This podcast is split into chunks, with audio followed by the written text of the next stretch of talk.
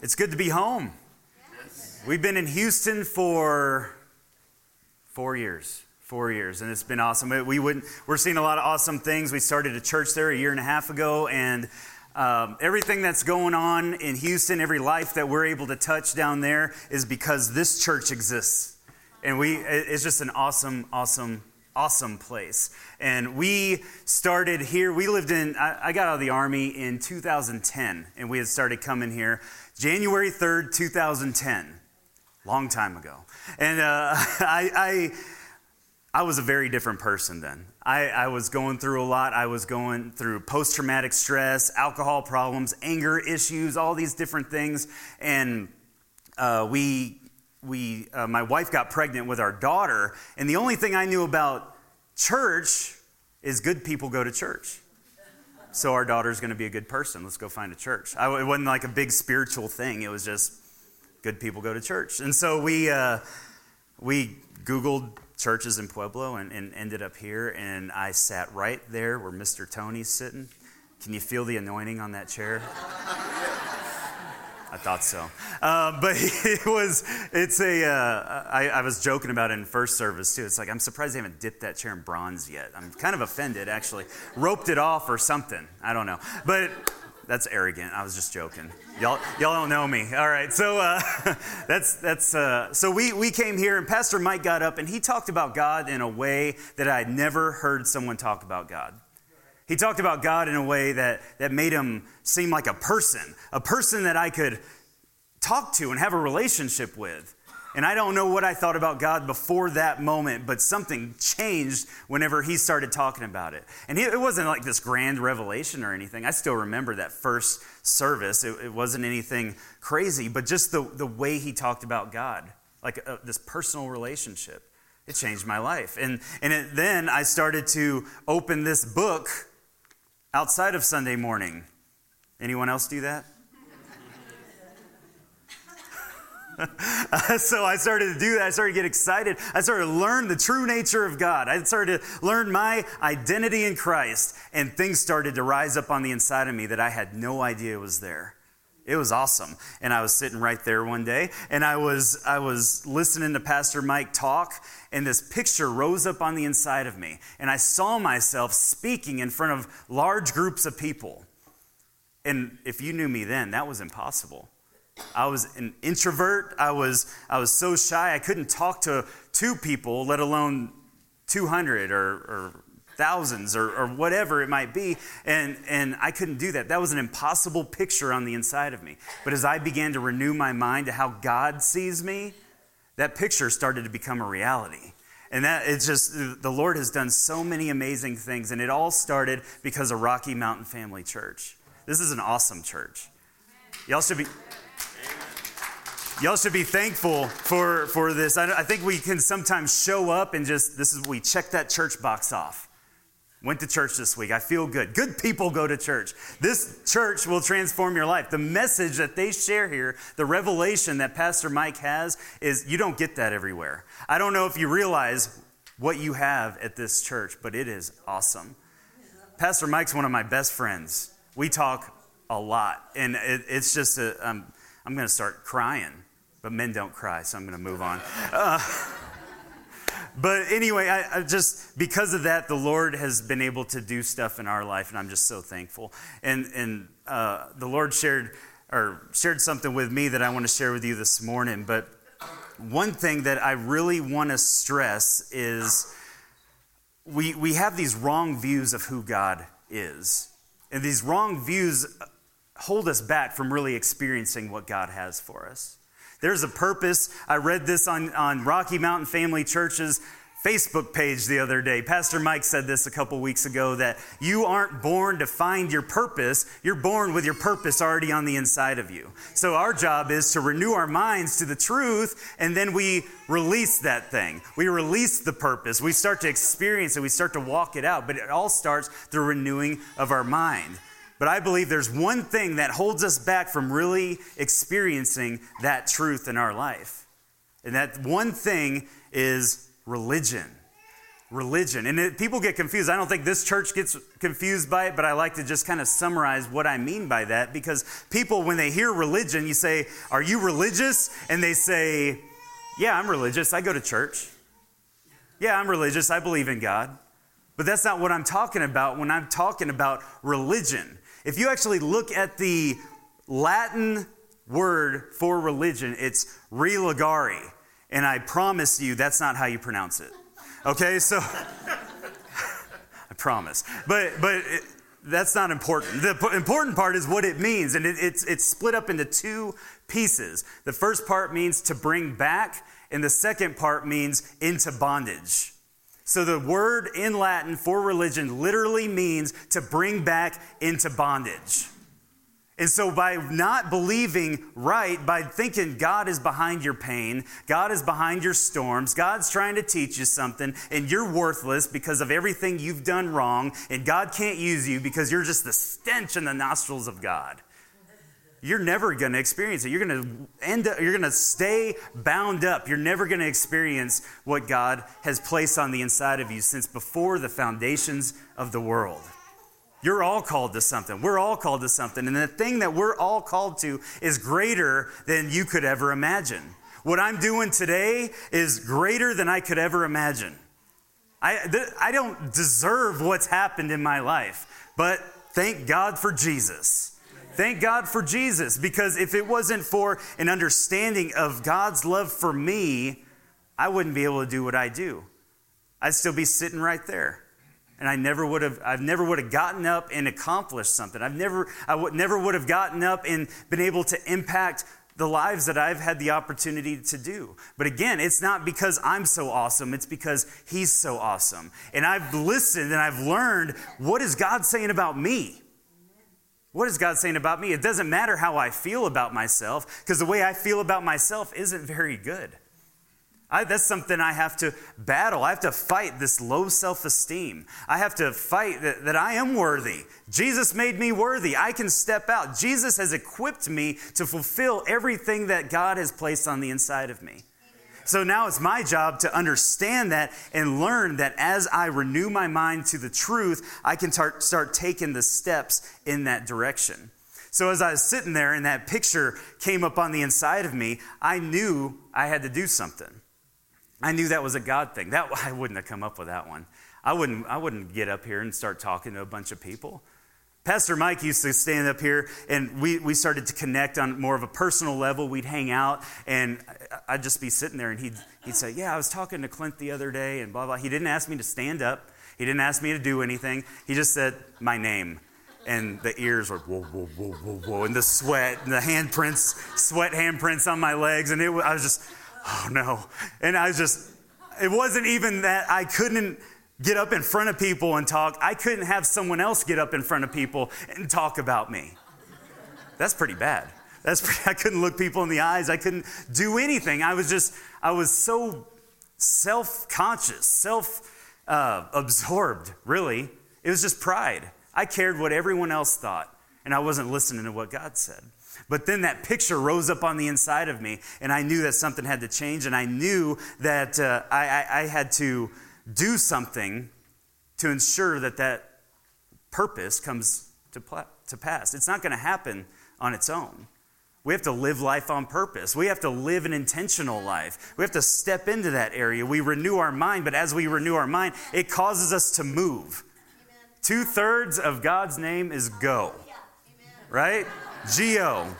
Some people get upset. They're like, that's not even his real name. That's blah, blah. Just, it's a joke. Anyway, uh, just calm down. Uh, so I, I, I knew me. I knew me. And if I didn't commit to showing up, it would, I'd do it for a while, but then I'd stop showing up. So I, I started to volunteer around here. And I volunteered to greet because I knew that I needed to learn how to talk to people. and I, I tell people I was probably the worst greeter in the history of all greeters. Just like, hi, hi, how are you? And I, I just get out of here, go sit down. And, um, and I, I would I'd volunteer around here. I would do stuff. I'd help out. I would commit myself just to show up. And, and as I did that, I gained confidence and I got to, to do more things. I even volunteered for the worship team. I try to block that part of my life out of my memory, but I played bass right here, and I thought, you know, because everyone stares at the bass player when they're on there. So that's how you feel when you're on the stage. But that gave me an opportunity to stand in front of people. Even though nobody was looking at me, I felt like every eye was on me. I'd have to wear baggy pants because my kneecaps were just bouncing. And I was just so scared. But I was stepping into something, I was preparing myself for something. And then uh, we, we, for some reason, Pastor Mike asked me and my wife to be youth pastors up here. I don't know what he was thinking, but it, it ended up okay, but it started a little rough. But we, we got up in, in front of this massive group of six teenagers, homeschooled teenagers. it's crazy because there's nothing wrong with homeschool, all right? I, I'm, I'm for it. But anyway, we, we uh, it's funny because Jared and Joel were there, and I used to look at them, and now I'm here and I'm looking at them like this. It's like, it's crazy, but get all sentimental again. But we, and, and Elijah and all these guys were in our youth group, and, and it gave me an opportunity to start to, to speak in front of people, even though they weren't listening, even though they were just playing on their phones the whole time. It gave us an opportunity, and it gave me uh, uh, just an ex- ex- experience. But I was able to start walking out that purpose. God put a picture on my heart, and I, I took, I took action. And I said, I'm going, this is going to happen. I don't know how it's going to happen. It seems impossible, but this will happen. And so I, I, started to do stuff. A lot of times we look at, at people and we see years of of experience behind them. I want to do what they're doing, but you're not willing to do what they've done to get there. This isn't the message, but I think someone needs to hear this because we, I do, I've done that. I've looked, I started this, this church, Grace Life Church in Houston, a year and a half ago, and I had to fight that in the beginning. I, I want, I, we're going to come out swinging, we're going to grow, we're going to see all this, and it didn't happen right away. And I started to beat myself up because I'm looking at all these people that have, that have done amazing things. And I know God wants to do amazing things. So where is it? And then I started to look, and, and there's one church uh, in, in, Singapore, Joseph Prince's church, uh, New Creation Church. And I, I, I, looked it up on Wikipedia and I looked at the history of it. I don't know why I did this. I just happened to, I just looked it up one day. It had to have been God. But they started in 1984 with 25 people.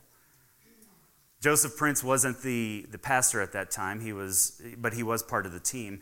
And between 1984 and 1990, it grew to 150 people.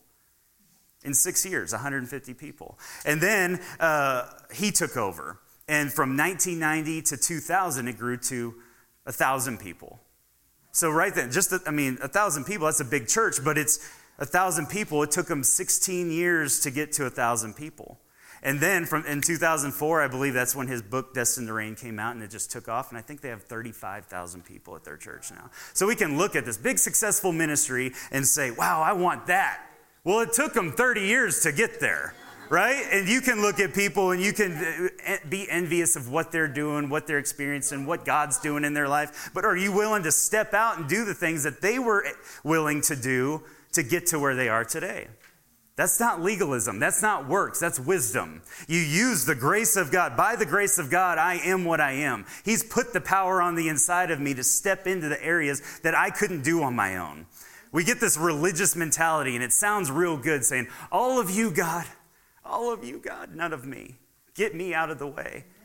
God's not, He doesn't want all of Him and none of you. He wants us. We're a team. Let's work together. I believe it's in Ephesians. I don't have it right in front of me, but it says that we are the fullness of Christ. One translation says, We complete Jesus. We complete him. That means he is the head of the church, but a head can't do anything on its own, it needs a body. Jesus can't do what he wants done on this earth without us. So we should hold ourselves, hold our heads up high, saying, Man, I am worthy. I am qualified. And it's not about what I've done in my past, all the mistakes I've made, maybe the things that I'm going through today. I'm a mess. But God looks at me with, with, through the lens of righteousness. He's qualified me to fulfill what He's already placed on the inside of me. I just have to trust in that. Righteousness. We, that's a, this big word that we throw around a lot, but all it means is I'm in complete right standing with God. Not because I'm perfect, but because He is. And uh, uh, uh, this, there's three things that we focus on at our church. It's, I guess you could call it the pillars. I don't, I don't know what you would call it, but there's three things that we, we stay on, and it's the uh, righteousness, your identity in Christ, God's true nature, and the finished work of the cross. When you can understand those three areas, your life will be changed. I promise you. I didn't have to, uh, there, it's a sign, the thing that pushed me was an understanding of how God sees me. He sees me as righteous, He sees me as holy and without blame. Holy and without blame. Right there where you sit, God looks at you holy and without blame. That's important that we understand this stuff. It's, that he looks at you as blessed. Ephesians 1 3 says that I have been, that's past tense. I have been blessed with every spiritual blessing in Christ Jesus. I'm not trying to become blessed. I am blessed. Well, I don't feel blessed. My bank account doesn't say I'm blessed. God says I'm blessed. So as I can say, God, you, you call me blessed. You call me successful. He called Joseph a successful man when he was a slave on the auction block. It didn't look like he was successful, but God called him successful. And because he knew how God saw him, he became the second most powerful man in all of Egypt. If we can just start to renew our minds and see ourselves the way that God sees us, we will step into areas that we never thought was possible. But we have to get rid of this religious mindset. Stop saying, but I sin too much. Like your sin's to scare off God. God's not afraid of your sin. We run away from God whenever we mess up, but we should run toward Him more than ever so He can help us through those problems. People say that grace is a license to sin. You're saying you can just go out and do whatever you want and God doesn't care? He doesn't change how He feels about you? Hold on to your seats. But yeah, that's what I'm saying. But, okay, you got to follow this up. It does not change how God sees you, but what it does is it changes how you act.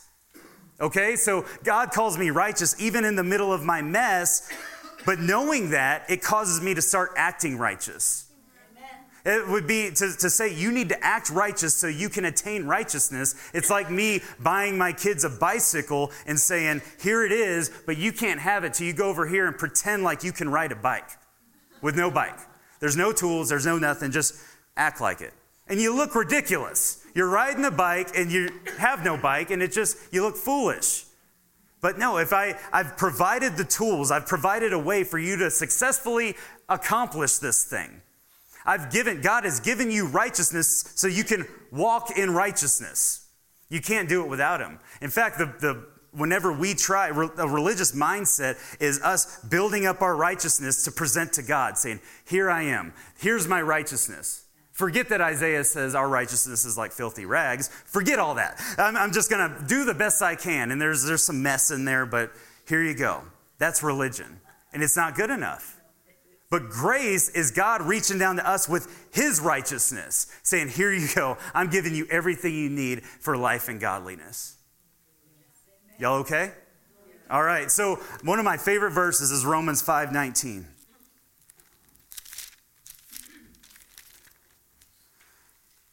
Romans 5:19 says, "For as by one man's disobedience, be, ah. let's try that again, all right? For as by one man's disobedience, many were made sinners. I asked the first service who that one man was, and they said it wrong, so I'm not going to ask y'all. I'm going to say that one man was. Whoa, y'all are y'all are better. Wasn't hopefully no one was in here. Um, Adam's disobedience, many were made sinners. I used to think that my disobedience made me a sinner. I used to think when I sinned, that made me a sinner. But that's not what the Bible says. The Bible says that Adam's sin made me a sinner. Hmm. My performance didn't make me a sinner? No. Adam's I was born in this world into Adam as a sinner. But there's good news. There's two parts of that verse, right? So also by one man's obedience, who's that? Jesus, many will be made righteous. My sin didn't make me a sinner, and my righteous acts didn't make me righteous. I was born as a sinner. I was born again into righteousness. I, it's not my performance, it's His performance. We have to understand that. But now, knowing that that is true, I can step into a whole new life. A whole new life. He's equipped me to do it. Y'all are okay. Y'all awake? Okay. I hate when preachers do that stuff. But anyway, amen? Yeah? Can I get a witness? So, knowing that you are righteous, you are equipped, you are qualified to fulfill what God has called you to do, now you can do it. You, I think God, Jesus went to a cross for more than us to just live a life in the rat race. Get up, go to work, go home, go to bed. Get up, go to work, go home, go to bed. And just do it, just to earn a paycheck. I think he did, he, he went to the cross for more than that. I know he did. In uh, Luke 5, starting in verse 1, I love this story. It says, So it was as the multitude pressed about him to hear the word of God that he stood by the lake of Gennesaret and saw two boats standing by the lake, but the fishermen had gone from them and were washing their nets. Then he got into one of the boats, which was Simon's, and uh, asked, asked him to put it out a little ways from the land, and he sat down and taught the multitudes from the boat. Really, what, what was happening there, the, the fishermen, the way they used to do it, they would go out and fish at night. They'd go out and fish at night so the, the fish couldn't see the nets. And there was two boats, two boats, and one of them would scare the fish, and they would swim right into the nets. And that's how they did it. And then they would rest in they would rest in the daytime. They'd go up, clean up their nets, and go. That was just the normal way of doing things. That's how everybody did it. All the fishermen did it that way. And then Jesus, uh, he's speaking to the multitudes, and he, he needs something. He didn't have a, a, fancy microphone like this. He, he needed something. He would go out on the lake, and his, his, the water would help project his voice to the multitudes. So that's the, the, what's going on here. And then it says in verse 4 when he had stopped speaking, he said to Simon, Launch out into the deep and let down your nets for a catch. But Simon answered and said to him, Master, we have toiled all night and caught nothing. Nevertheless, at your word, I will let down my net. And when they had done this, they caught a great number of fish, and their net was breaking. So they signaled to their partners in the other boat to come and help them. And they came and filled both the boats, and they began to sink. I got to stop there because we could go on and on. This, there's so much in here. There's so much in here. But first, Jesus came in and he said, I want you to do things a little different than you're used to doing it. He came in and disrupted their life. He disrupted the way of doing things, a normal fisherman thing. And I got to ask you are you willing to let Jesus come in and disrupt the normal way that you do things? We have to ask ourselves these questions because are we prepared? Not just, yeah, I want to, I really want to, but is your life set up in a way, this isn't works, this is wisdom, okay? Are you set up to say, here I am, Lord. If you tell me to pack up everything and move to Houston, I'm going to do it. Whenever we lived here in, in uh, this isn't something to, to pat me on the back and just say how awesome we are, but we did. We, we tried to live a life, we still try to live a life that's, that's willing to let Jesus step in and disrupt it. And he says, Go, we go. That's what we want to do. We want to live that because I know his plans are better than my plans. So, so, and that's not, we say that, but we don't really believe it because whenever we, God's plans are better than my plans, but we, we gotta, we build up our own little kingdom here and we're afraid to step out into that unknown area. So anyway, when we lived in, we lived in Pueblo West for over six years, and we we had our we had a nice little house. We were comfortable. We had just finished our basement. A lot of people from this church came and helped us out. It was awesome, and it was just we were comfortable. We had an awesome church family. We were it was everything was good. Life was good. And I was a student at Charis Bible College in Colorado Springs, and Andrew Wommack got up and he was talking about how he had never bought a house until, um, or he didn't, they never bought a house just in case the Lord said, go. They wouldn't have to worry about selling a house. They wouldn't have to deal with all that. They could just pack up and go. And when he said that, that was like the Lord's talking to me saying, Go sell your house. Okay? And uh, so I went home and I told Laura, my wife, and she said, Okay, which was abnormal. And, and so. So we, we sold our house. It took us three months to, to sell our house. And as we were doing that, people would say, Well, are you moving? No, we're not moving. We're staying in Pueblo. Why are you selling your house? Where are you going to go? We're going to go rent a, a smaller house that costs more. People thought we were crazy. But then, about six months later, an opportunity came up. We knew that we were called to Houston already. We just didn't know when it was going to happen. And an opportunity came up to direct Charis Bible College Houston, an extension of the, the Bible college we went to in Woodland Park. And, and they said, Well, when can you leave? You tell me. I'm ready. I didn't have to worry about selling a house or packing everything up. I mean, we couldn't unpack anyway, most of our stuff, because it was such a small house. But we, uh, uh, it was, it, we said, I can leave tomorrow.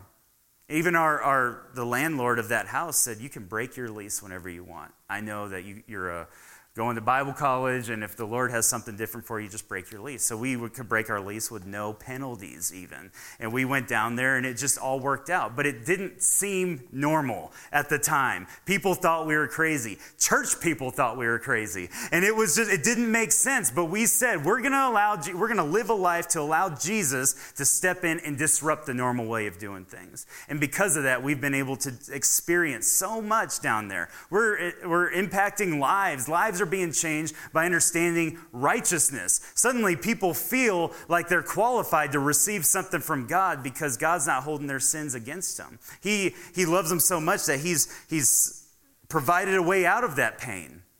And like I was saying, people say grace is a license to sin, but I think you're sinning good enough without a license. right? If you just think about what you think about, you wouldn't think about it anymore. It's just, God can't use me because I'm a, a dirty old sinner. That's, it's not true. God, this book right here is full of failures, full of failures who are used mightily by God. Don't raise your hand, but has anyone murdered Christians? Don't raise your hand. Eh, has have you? We'll just stay there. Okay, so you get you get the point. No, Paul wrote two thirds of the New Testament. This church is preaching a message that he, the message that Paul preached. And, and he was not perfect. He went out of his way. He called Christians a cult. He did everything he could to, to get them to renounce their faith. But he can't use me because I said a bad word. I said something, uh, I did something wrong. I smoked, I drink, I do all this, and God can't use me. Are you, are you out of your mind? That's it's. I mean, people don't want to hear it. People want to say, "Oh, there need, there's work to be done." I'm telling you, when you are resting in God's presence, you will accomplish more than you ever thought you could accomplish. This right here, me standing in front of you, me planning a church, me uh, directing a Bible college, is me resting in Jesus, in Christ. That's rest. Because I know that I can do it. If I was trusting in myself, I couldn't do it. But we have to allow Jesus to step in and, and disrupt things. And then it goes on to say, when he had stopped speaking, he said to Simon, verse 4, launch out into the deep, let down your nets for a catch. Verse 5, but Simon answered and said to him, Master, we've toiled all night and caught nothing. Nevertheless, at your word, I will let down my net. He says, let down your nets, plural. Simon says, I'll let down my net, singular. Some of y'all are quick. So, Jesus wants us to live an abundant life. He has so much for us. Something that I love John 10 10 in the message translation because it says, I've come to give you a life that's greater than you could ever dream of. Wow. Greater than you could ever dream of. And so you, you, I want you to have it all. But most of the time, we just say, I'll, I'll give you a little bit.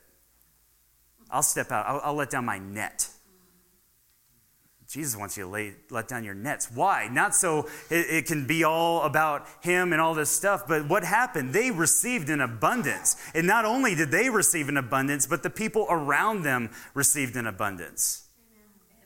So when you're blessed, it doesn't just bless you, it blesses all the people around you. As this church prospers, everyone connected to this church is going to prosper.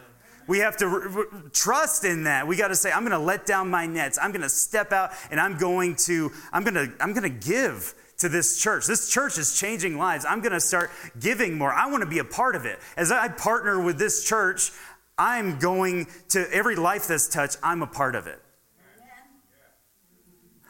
No one asked me to say this. I'm just telling you. When you give to this church, it will not only bless you, it will bless you, but it will bless so much more. You will you'll receive an abundance, but the people around you will start to experience abundance in their life. When you partner with other ministries, I have a friend in Colorado Springs. I just spoke at their conference yesterday, Carlie and Ashley Terradez. I think a lot of y'all know them. Uh, I, I don't give a lot, but I, I partner with their ministry, and everything that they're experiencing, I experience. I feel like I'm a part of it too. And I live all the way in Houston. Man, when we prosper, we not, it affects the world around us. It starts to say, show the world that a life in Christ can be a good one. We don't have to be as sick and poor and depressed and, and, and all this negative stuff, just like the rest of the world. What good would following God be if you're not living an abundant life? What is the appeal here? But if we can let down our nets, everything we have, and say, I, I just want what you want, God. I'm, I'm renewing my mind to who I am and who you call me, and I'm going to step into this area. I'm going to let down my nets, and I'm going to I'm going to be blessed. I'm going to receive an abundance better than I could have ever provided for myself. We just have to trust God and know that it's not, it, the thief is out to steal, kill, and destroy, but Jesus came to give us life and life in abundance. Let's go to John 10 10. I use that, I mean, we, we often use that verse the thief does not come except to steal and to kill and destroy. I have come that they may have life, they may have it more abundantly. And we say the thief is the devil. Yeah. The, the thief is the devil. And the thief, the devil is a thief, but in context, let's read from verse 7. Then Jesus said to them again, Most assuredly I say to you, I am the door of the sheep. All whoever came before me are thieves and robbers. All whoever came before me are thieves and robbers, but the sheep did not hear him. Who he's talking about in context is the religious Pharisees. The ones who said, you, if for God to love you, you have to do this. For God to bless you, you need to stop doing that. For, for God to heal you, you better act this way. They're telling them to go through this door, this door of religion, this door of rules and guidelines. And Jesus says religion is the thief that comes to steal, kill, and destroy. The, religion is straight from the devil. It's straight from the devil. I think it's the number one tool that, that the devil uses to infiltrate the church because this is what happens. People are, they, they get born again. They're so excited. Some people have this awesome encounter with God, but then they go to church. Not this church, but a church. And, and it's like all this freedom, all this excitement that came with this, this relationship with God is it's, it's just squashed. Squashed. Because now all I hear about is how bad I am, how wrong I am, how I need to do better, how I need to give more and serve more and do more for God to bless me. And it's just stealing what God has done. It's literally killing people. Literally killing people. But knowing the love that God has for me, what happens? I start to give more. I know that God, I can't outgive God. I know that for God so loved the entire world, not just the people who loved him back, but for God so loved the world that he gave everything. And knowing that that is who God is and that's what's on the inside of me, I don't have to give, I want to give. My natural self is not a giver. I earned it, go earn your own. That's how I feel. And, and but as I have renewed my mind to who God is and how he feels about me, I want to give. I want to I want to I want to be blessed to, to be a blessing. I want to prosper so I can help other people prosper. I want that. But not only does God want me to be blessed to be a blessing, He just wants to bless me because I'm His child. Hallelujah. Thank you. he wants me to be blessed just because I'm His child. Because I used to think, you know, I get, I get to give. And there is a, a, yeah, that's part of it.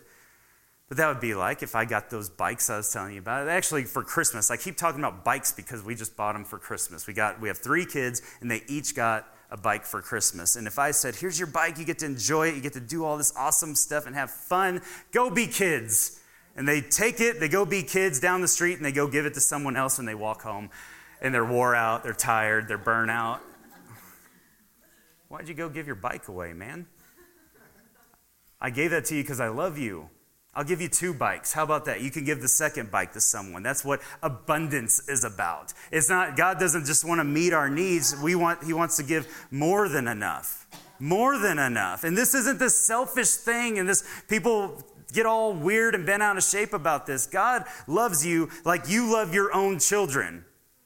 If we could think about that for just a minute. If, if God was who most people think God is, I wouldn't be standing up here today. I wouldn't be a Christian. There's no way I would want anything to do with a God that doesn't want to, to the, what's best for his children. But instead, he's going to throw a little cancer on you to, to teach you something. Who wants a part of that? Last week, I, I taught our church on how, how God corrects his children. And some people think that God will correct them by withholding from them until they learn to steward their stuff better. Then he will give to them. Or he, he will correct them by you know, putting them in a tough situation. One time we went to a church is when we moved down there. We were looking for a church, obviously, before we started our own. But we were in is like a small Bible study, and the pastor was up there saying, "God will um, put sickness on you to teach you something."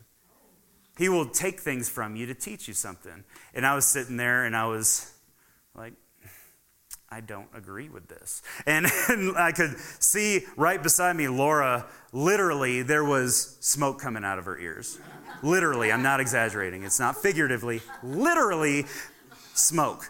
And I just put my hand on her leg and I said, There, there, honey. Don't say it. Don't do it. What does she do? Here it comes.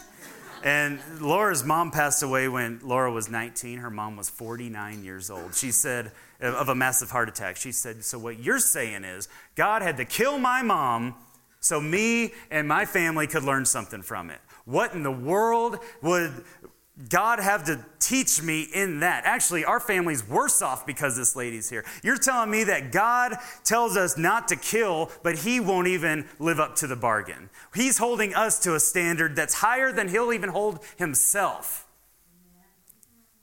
And that was an awkward moment for me. And we didn't ever go back to that church.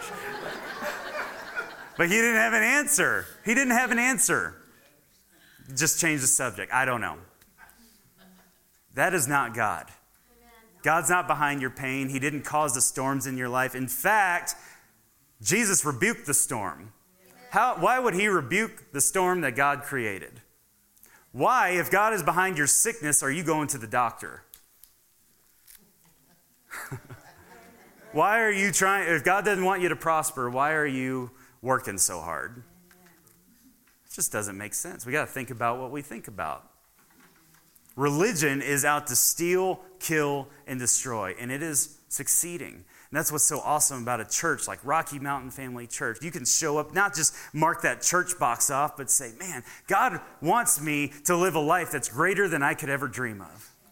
And I'm living right now, I am living a life that's greater than I could ever dream of right now, standing before. I never thought sitting in that chair that I, I would ever be up here. I get the opportunity to travel and, and speak to just so many people, to plan a church, to direct a Bible college, to just share the gospel, the true nature of God, their, your, your identity in Christ, the finished work of the cross. I get to tell people that their sin doesn't hold more power than the cross. And whenever they understand that their sin doesn't hold more power than the blood of Jesus, they're set free from that sin and they can live a life that's greater than they could ever imagine. They could fulfill the purpose, that picture that God has placed on the inside of them. I get to do that. I get to be a part of that. That's awesome. That's awesome. I get to do it, but it's all because I've renewed my mind to the truth. It's not it's not me who does it, it's Christ in me. But it's not just Christ, it's us working together. God wants to use you for something that's greater than you could ever imagine. He wants you to let down your nets. Are you willing to? It makes you uncomfortable. I don't know. It's okay. God will still love you if you never do anything.